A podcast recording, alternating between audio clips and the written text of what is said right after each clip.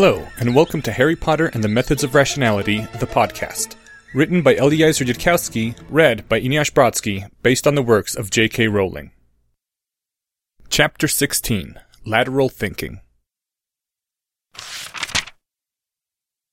As soon as he walked into the defense classroom on Wednesday, Harry knew that this class was going to be different. It was, for a start, the largest classroom he had yet seen at Hogwarts, akin to a major university classroom, with layered tiers of desks facing a gigantic flat stage that seemed to be made out of white marble. The classroom was high up in the castle, on the fifth floor, and Harry knew that was as much explanation as he'd get for where a room like this was supposed to fit. It was becoming clear that Hogwarts simply did not have a geometry, Euclidean or otherwise. It had connections, not directions. Unlike a university hall, there weren't rows of folding seats with built-in desks. Instead, there were quite ordinary Hogwarts wooden desks and wooden chairs lined up in a curve across each level of the classroom. Except that each desk had a flat, white, rectangular object propped up on it. Harry hadn't seen those things on desks before. In the center of the gigantic platform, on a small raised dais of darker marble, was a lone teacher's desk, at which Quirrell sat slumped over in his chair, head lolled back, drooling slightly over his robes. Now what does that remind me of? Harry had arrived at the class so early that no other students were there yet. The English language was defective when it came to describing time travel. In particular, English lacked any words capable of expressing how convenient it was. Quirrell didn't seem to be functional at the moment, and he didn't particularly feel like approaching Quirrell anyway. Harry selected a desk, climbed up to it, sat down, and retrieved the defense textbook. He was around seven eighths of the way through, He'd planned on finishing the book before his class, actually, but he was running behind schedule and he had already used his time turner twice today. After a short time, there were sounds as the classroom began to fill up. Harry ignored them. Potter? What are you doing in this class? That voice didn't belong here. Harry looked up. Draco? What are you doing in Oh my god, you have minions!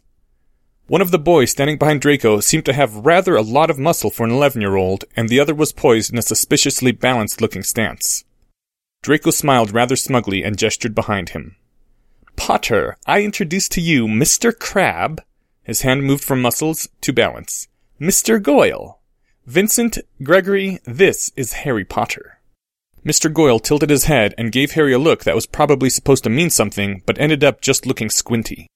Mr. Crabbe said, Pleased to meet you. In a tone that sounded like he was trying to lower his voice as far as it could go. A fleeting expression of consternation crossed Draco's face, but was quickly replaced by a superior grin. You have minions! Harry repeated. Where do I get minions? Draco's superior grin widened. I'm afraid, Potter, that step one is to be sorted into Slytherin. What? That's not fair. And step two is for your families to have made an arrangement shortly after you were born. Harry looked at Mr. Crabbe and Mr. Goyle. They both seemed to be trying very hard to loom. That is, they were leaning forward, hunching over their shoulders, sticking their necks out, and staring at him. Um, hold on, said Harry. This was arranged years ago? Exactly, Potter. I'm afraid you're out of luck. Mr. Goyle produced a toothpick and began cleaning his teeth, still looming. And, said Harry, Lucius insisted that you were not to grow up knowing your bodyguards, and that you were only to meet them on your first day of school. That wiped the grin from Draco's face. Yes, Potter, we all know you're brilliant. The whole school knows by now you can stop showing off. So they've been told their whole lives that they're going to be your minions, and they've spent years imagining what minions are supposed to be like. Draco winced. And what's worse, they do know each other and they've been practicing. The boss told you to shut it, rumbled Mr. Crabbe. Mr. Goyle bit down on his toothpick, holding it between his teeth, and used one hand to crack the knuckles on the other. I told you not to do this in front of Harry Potter. The two looked a bit sheepish, and Mr. Goyle quickly put the toothpick back in a pocket of his robes. But the moment Draco turned away from them to face Harry again, they went back to looming. I apologize, Draco said stiffly for the insult which these imbeciles have offered you. Harry gave a meaningful look to Mr. Crabbe and Mr. Goyle. I'd say you're being a little harsh on them, Draco. I think they're acting exactly the way I'd want my minions to act. I mean, if I had any minions. Draco's jaw dropped. Hey, Gregory, you don't think he's trying to lure us away from the boss, do you? I'm sure Mr. Potter wouldn't be that foolish. Oh, I wouldn't dream of it, Harry said smoothly. It's just something to keep in mind if your current employer seems unappreciative. Besides, it never hurts to have other offers while you're negotiating your working conditions, right? What's he doing in Ravenclaw? I can't imagine, Mr. Crabbe. Both of you shut up, Draco said through gritted teeth. That's an order. With a visible effort, he transferred his attention to Harry again. Anyway, what are you doing in the Slytherin defense class? Harry frowned. Hold on. His hand went into his pouch. Class schedule. He looked over the parchment. Defense class 230 and right now it's Harry looked at his mechanical watch which read 1123. 223 unless I've lost track of time. Did I? If he had, well, Harry knew how to get to whatever class he was supposed to be in. God, he loved his time turner. And someday, when he was old enough, they would get married. No, that sounds right, Draco said, frowning. His gaze turned to look over the rest of the auditorium, which was filling with green trimmed robes and. Gryffindorks! What are they doing here? Hmm, Harry said. Professor Quirrell did say, I forgot his exact words, that he would be ignoring some of the Hogwarts teaching conventions. Maybe he just combined all his classes. Huh, said Draco. You're the first Ravenclaw in here. Yep, got here early. What are you doing all the way in the back row then? Harry blinked. I don't know, seemed like a good place to sit. Draco snorted. You couldn't get any further away from the teacher if you tried. Draco leaned forward slightly, looking suddenly intent. Anyway, Potter, is it true what you said to Derek and his crew? Uh, who's Derek? You hit him with a pie? Oh, two pies, actually. What am I supposed to have said to him? That what he was doing wasn't the slightest bit cunning or ambitious, and he was a disgrace to the legacy of Salazar Slytherin. Draco was staring hard at Harry. That sounds about right. I think it was more like, is this some kind of incredibly clever plot that will gain you a future advantage, or is it really as much of a disgrace to the memory of Salazar Slytherin as it looks like? Or something like that. I don't remember the exact words. Draco shook his head. You're sending us mixed messages here, Potter. Huh? Harry said in honest confusion. Warrington said that spending a long time under the sorting hat is one of the first warning signs of a major dark wizard. Everyone was talking about it, wondering if they should start sucking up to you just in case. Then you went and protected a bunch of Hufflepuffs for Merlin's sake. Then you told Derek he's a disgrace to Salazar Slytherin's memory. What's anyone supposed to think? That the sorting hat decided to put me in the house of Slytherin, just kidding, Ravenclaw, and I've been acting accordingly. Mr. Crabbe and Mr. Goyle both giggled, causing Mr. Goyle to quickly clap a hand to his mouth. We'd better go get our seats, Draco said. He hesitated, seemed to become more formal. Potter, without making any commitments as yet, I do wish to continue our previous conversation, and your condition is acceptable to me. Harry nodded. Would you mind terribly if I waited until Saturday afternoon? I'm in a bit of a contest right now. A contest? See if I can read all my textbooks as fast as Hermione Granger did. Granger, Draco echoed. His eyes narrowed. The mudblood who thinks she's Merlin? If you're trying to show her up, then all Slytherin wishes you the very best of luck, Potter, and I won't bother you till Saturday. Draco inclined his head in a gesture of measured respect and wandered off, tailed by his minions. Oh, this is going to be so much fun to juggle, I can already tell. The classroom was filling up rapidly now with all four colors of trim green, red, yellow, and blue. Draco and his two friends seemed to be in the midst of trying to acquire three contiguous front row seats. Already occupied, of course. Mr. Crabbe and Mr. Goyle were looming vigorously, but it didn't seem to be having much effect. Harry bent over his defense textbook and continued reading. At 2.35, when most of the seats were taken and no one else seemed to be coming in, Professor Quirrell gave a sudden jerk in his chair and sat up straight, and his face appeared on all the flat, white, rectangular objects that were propped up on the students' desks. Harry was taken by surprise, both by the sudden appearance of Professor Quirrell's face and by the resemblance to Muggle television.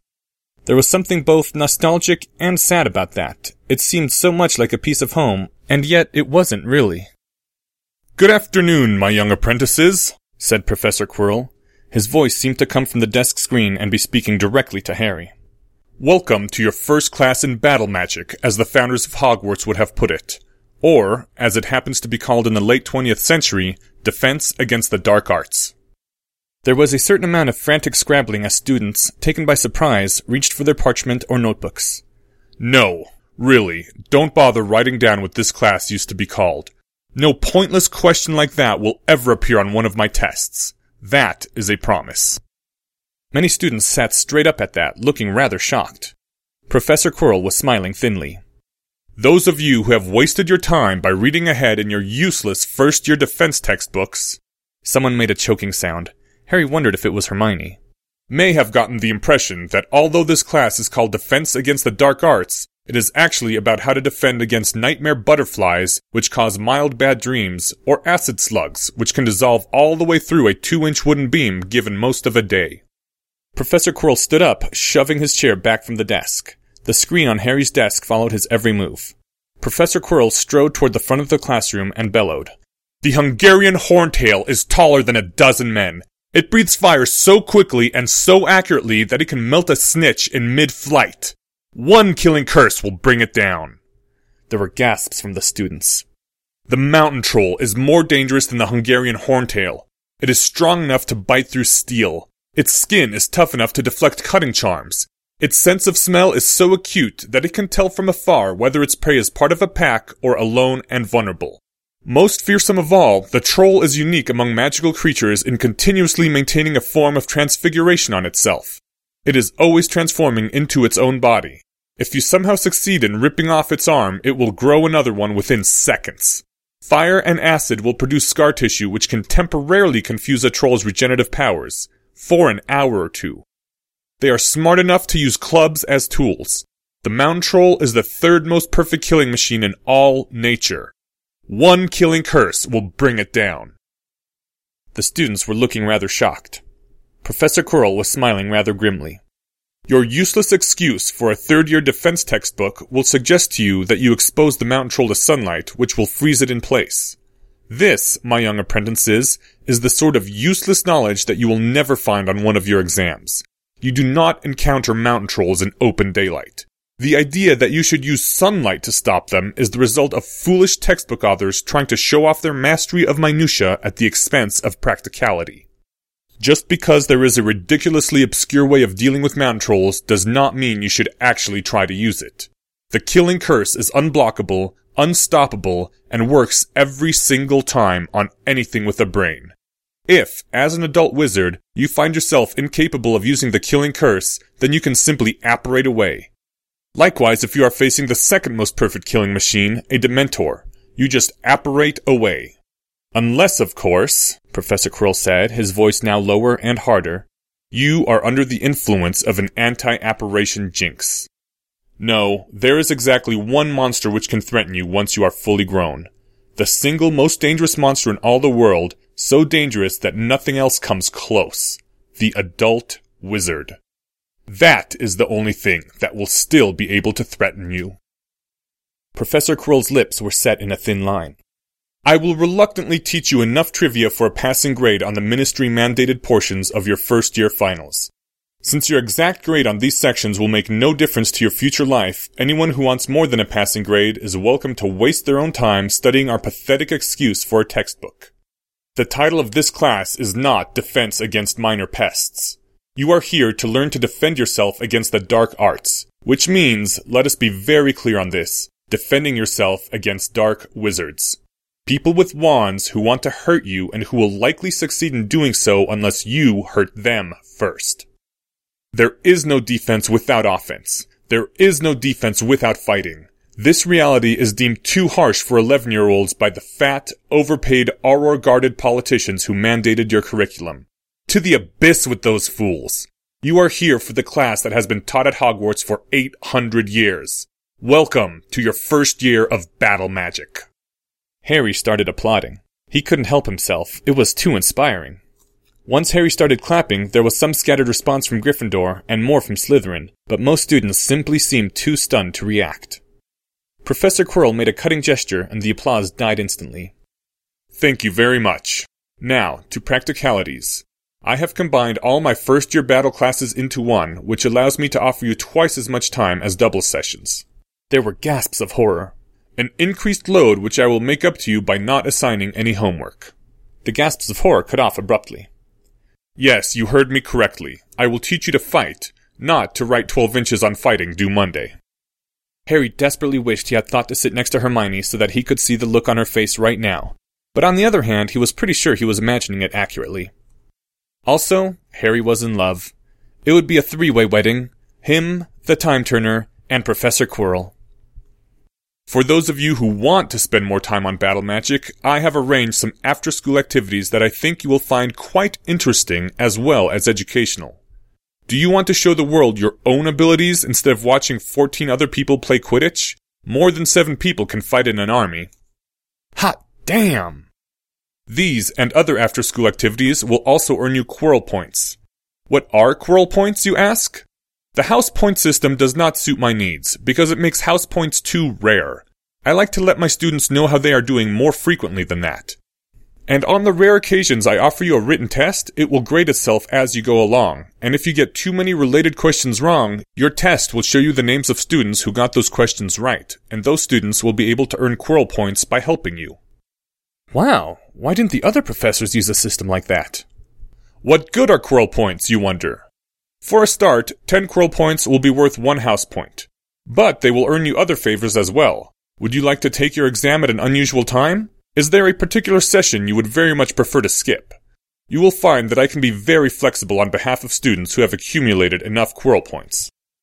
Quirrell points will control the generalship of the armies, and for Christmas, just before the Christmas break, I will grant someone a wish. Any school related feat that lies within my power, my influence, or above all, my ingenuity. Yes, I was in Slytherin, and I am offering to formulate a cunning plot on your behalf, if that is what it takes to accomplish your desire. This wish will go to whoever has earned the most Quirrell points within all seven years. That would be Harry. Now leave your books and loose items at your desks. They will be safe, the screens will watch over them for you, and come down onto this platform. We're about to play a game called Who's the Most Dangerous Student in the Classroom. Harry twisted his wand in his right hand and said, Ma-ha-su! There was another high-pitched bing from the floating blue sphere that Professor Quirrell had assigned to Harry as his target. That particular sound meant a perfect strike, which Harry had gotten on nine out of his last ten attempts. Somewhere, Professor Quirrell had dug up a hex that was incredibly easy to pronounce, and had a ridiculously simple wand motion, and had a tendency to hit whatever you were currently looking at. Professor Quirrell had disdainfully proclaimed that real battle magic was far more difficult than this, that the hex was entirely useless in actual combat, that it was a barely ordered burst of magic whose only real content was the aiming, and that it would produce, when it hit, a pain briefly equivalent to being punched hard in the nose that the sole purpose of this test was to see who was a fast learner, since Professor Quirrell was certain no one would have previously encountered this hex or anything like it. Harry didn't care about any of that. Mahasu!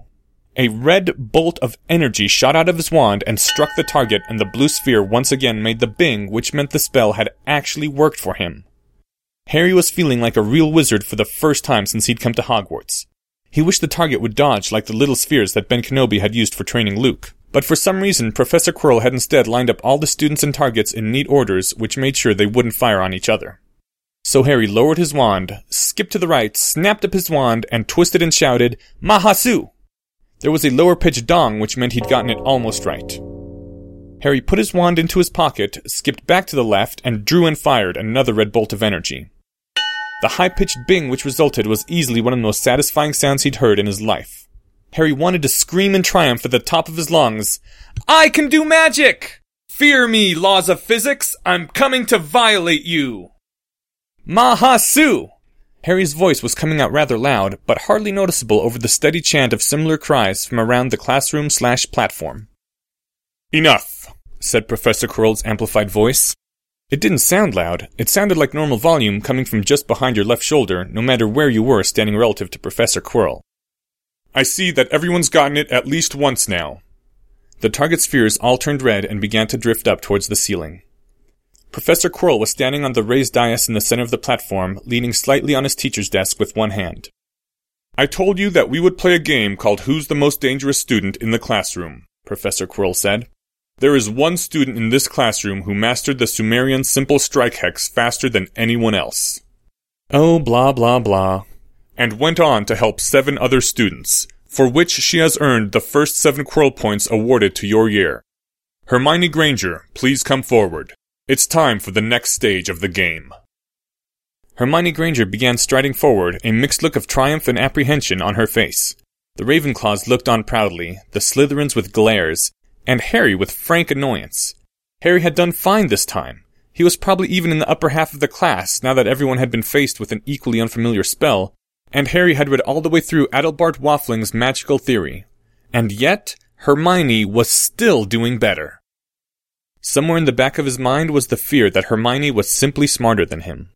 But for now, Harry was going to pin his hopes on the known facts that A. Hermione had read a lot more than the standard textbooks, and B.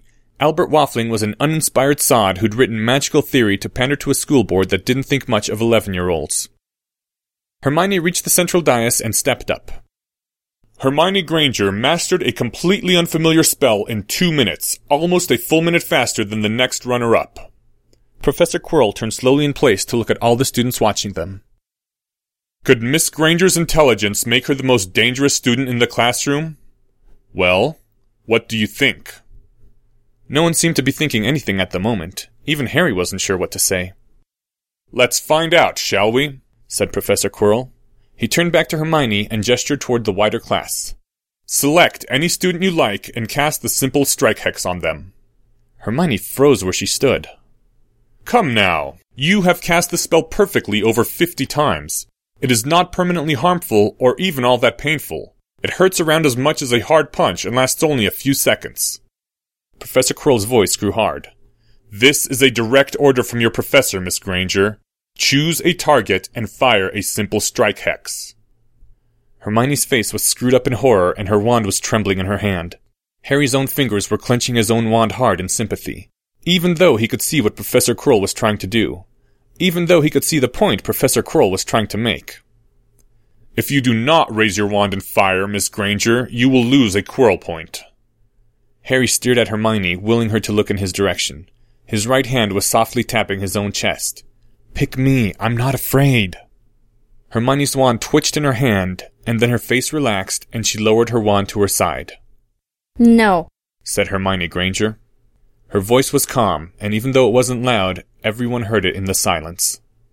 Then I must deduct one point from you. This is a test, and you have failed it. That reached her. Harry could see it. But she kept her shoulders straight. Professor Quirrell's voice was sympathetic and seemed to fill the whole room. Knowing things isn't always enough, Miss Granger. If you cannot give and receive violence on the order of stubbing your toe, then you cannot defend yourself, and you will not pass my defense class. Please rejoin your classmates. Hermione walked back toward the Ravenclaw cluster. Her face looked peaceful, and Harry, for some odd reason, wanted to start clapping, even though Professor Quirrell had been right. So, it becomes clear that Hermione Granger is not the most dangerous student in the classroom. Who do you think might actually be the most dangerous person here? Besides me, of course. Without even thinking about it, Harry's eyes turned toward the Slytherin contingent. Draco, of the noble and most ancient house of Malfoy. It seems that rather a lot of people are looking in your direction. Please come forward. Draco did so, walking with a certain pride in his bearing. He stepped onto the dais and looked up at Professor Quirrell with a smile. Mr. Malfoy, fire. Harry would have tried to stop it if there had been time, but in one smooth motion Draco spun on the Ravenclaw contingent and raised his wand and said Mahasu like it was all one syllable and Hermione was saying ow, and that was that. Well struck. Two Quirrell points to you. But tell me, why did you target Miss Granger? There was a pause. Finally, Draco said, Because she stood out the most. Professor Quirrell's lips turned up in a thin smile. And that is the true reason why Draco Malfoy is dangerous. If he had selected anyone else, that person would be more likely to resent being singled out, and Mr. Malfoy would be more likely to make an enemy. And while Mr. Malfoy might have given some other justification for selecting her, that would have served him no purpose but to alienate some of you, while others are already cheering him whether he says anything or not. In short, Mr. Malfoy is dangerous because he knows who to strike and who not to strike, how to make allies and avoid making enemies. Two more Quirrell points to you, Mr. Malfoy, and as you have demonstrated an exemplary virtue of Slytherin, I think that Salazar's house has earned a point as well. You may rejoin your friends. Draco bowed slightly and walked back to the Slytherin contingent. Some clapping started from the green trimmed robes, but Professor Quirrell made a cutting gesture and silence fell again. It might seem that our game is done, and yet there is a single student in this classroom who is more dangerous than the scion of Malfoy. And now, for some reason, there seem to be an awful lot of people looking at... Harry Potter, please come forward. This did not bode well. Harry reluctantly walked towards where Professor Quirrell stood on his raised dais, still leaning slightly against his desk. The nervousness of being put into the spotlight seemed to be sharpening Harry's wits as he approached the dais, and his mind was ruffling through possibilities for what Professor Quirrell might think could demonstrate Harry's dangerousness. Would he be asked to cast a spell? To defeat a Dark Lord? Demonstrate his supposed immunity to the killing curse? Surely Professor Quirrell was too smart for that. Harry stopped well short of the dais, and Professor Quirrell didn't ask him to come any closer. The irony is, you all looked at the right person for entirely the wrong reasons. You are thinking, Professor Quirrell's lips twisted, that Harry Potter has defeated the Dark Lord and so must be very dangerous. Bah! He was one year old. Whatever quirk of fate killed the Dark Lord likely had little to do with Mr. Potter's abilities as a fighter. But after I heard rumors of one Ravenclaw facing down five older Slytherins, I interviewed several eyewitnesses and came to the conclusion that Harry Potter would be my most dangerous student. A jolt of adrenaline poured into Harry's system. He didn't know what conclusion Professor Quirrell had come to, but that couldn't be good. Ah, uh, Professor Quirrell, Harry started to say. Professor Quirrell looked amused. You're thinking that I've come up with a wrong answer, aren't you, Mr. Potter? You will learn to expect better of me, Professor Quirrell straightened from where he had leaned on the desk. Mr. Potter, all things have their accustomed uses. Give me ten unaccustomed uses of objects in this room for combat. For a moment, Harry was rendered speechless by the sheer, raw shock of having been understood. And then the ideas started to pour out. There are desks which are heavy enough to be fatal if dropped from a great height. There are chairs with metal legs that could impale someone if driven hard enough. The air in this classroom would be deadly by its absence, since people die in a vacuum, and it can serve as a carrier for poison gas. Harry had to stop briefly for breath, and into that pause, Professor Quirrell said, That's three. You need ten. The rest of the class thinks that you've already used up the whole contents of the classroom. Ha! The floor can be removed to create a spike pit to fall into. The ceiling can be collapsed on someone. The walls can serve as raw material for transfiguration into any number of deadly things. Knives, say. That's six. But surely you're scraping the bottom of the barrel now. I haven't even started! Just look at all the people! Having a Gryffindor attack the enemy is an ordinary use, of course. I wouldn't have let you count that one. But their blood can also be used to drown someone. Ravenclaws are known for their brains, but their internal organs could be sold on the black market for enough money to hire an assassin. Slytherins aren't just useful as assassins, they can also be thrown at sufficient velocity to crush an enemy. And Hufflepuffs, in addition to being hard workers, also contain bones that can be removed, sharpened, and used to stab someone. By now, the rest of the class was staring at Harry in some horror. Even the Slytherins looked shocked. That's ten, though I'm being generous in counting the Ravenclaw one. Now, for extra credit, one point for each use of objects in this room which you have not already named. Professor Quirrell favored Harry with a companionable smile.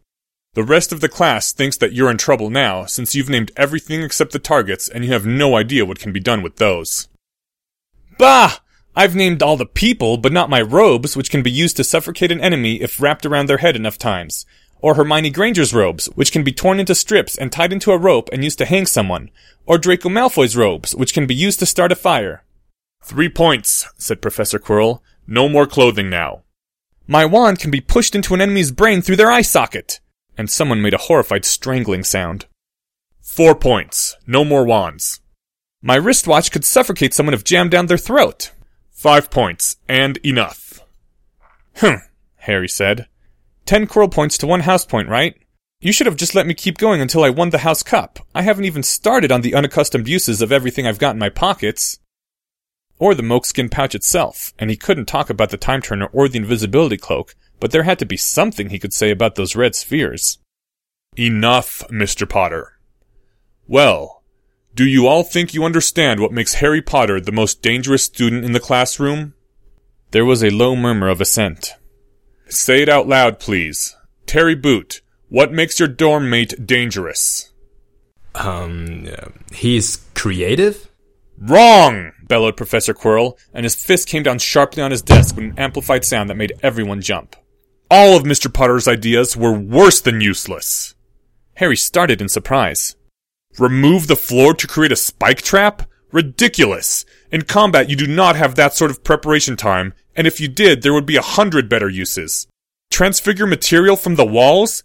Mr. Potter cannot perform transfiguration. Mr. Potter had exactly one idea which he could use immediately, right now, without extensive preparation or a cooperative enemy or magic he does not know.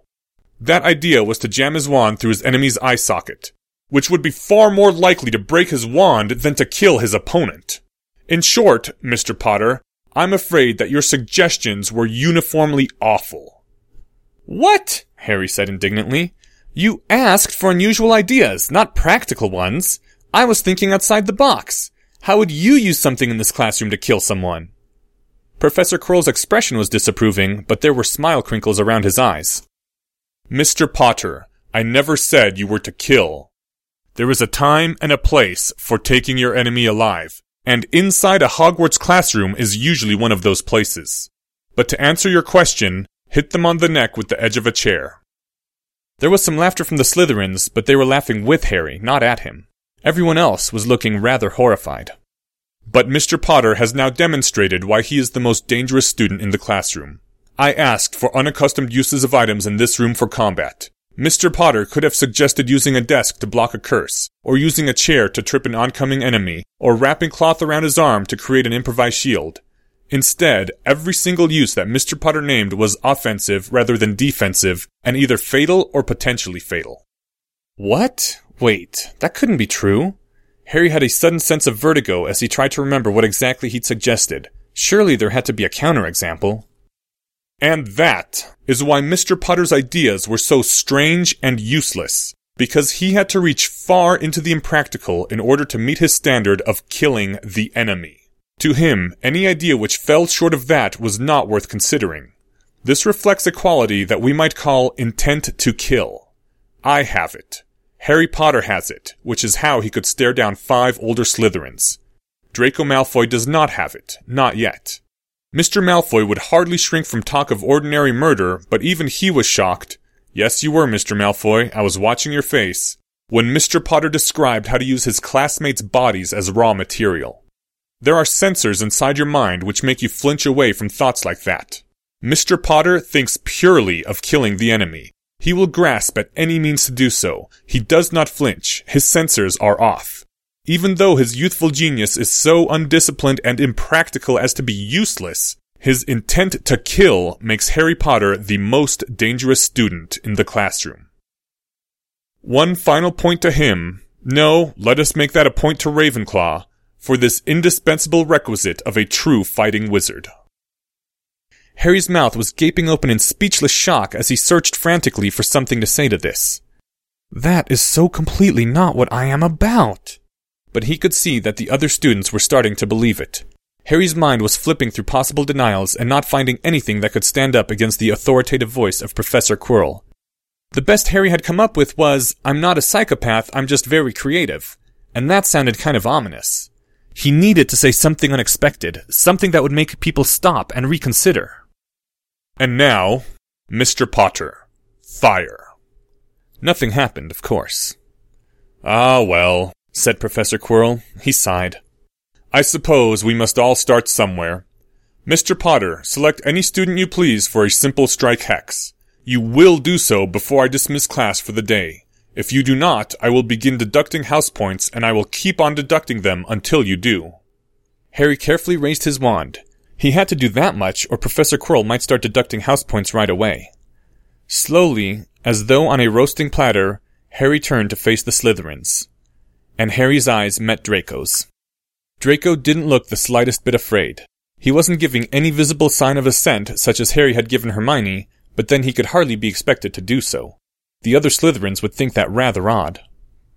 Why the hesitation? Surely there's only one obvious choice. Yes, Harry said. Only one obvious choice. Harry twisted the wand and said, Mahasu! There was complete silence in the classroom. Harry shook his left arm, trying to get rid of the lingering sting. There was more silence. Finally, Professor Quirrell sighed. Yes, yes, very ingenious, but there was a lesson to be taught and you dodged it. One point from Ravenclaw for showing off your own cleverness at the expense of the actual goal. Class dismissed. And before anyone could say anything else, Harry sang out, Just kidding! Ravenclaw! There was silence for a brief moment after that, a sound of people thinking, and then the murmur started and rapidly rose to a roar of conversation. Harry turned toward Professor Quirrell. The two of them needed to talk.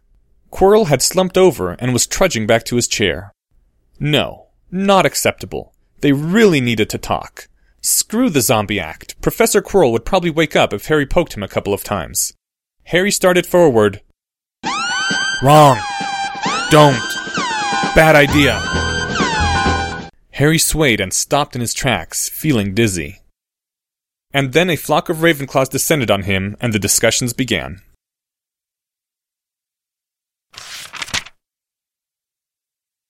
End chapter 16. Thank you to the following people Gregory Goyle, Anthony Westbrook, Vincent Crabbe by Captain Hatchmo. Terry Boot was voiced by Stefan Wäldchen. This chapter's original text, production notes, and attribution links, along with archives and much more, can be found at hpmorpodcast.com.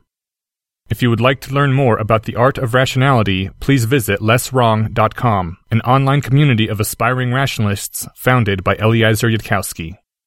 Some sound effects used are courtesy of the Free Sound Project. The music used is Catch That Goblin by Skaven. Come back next week for the first half of Chapter 17, Locating the Hypothesis.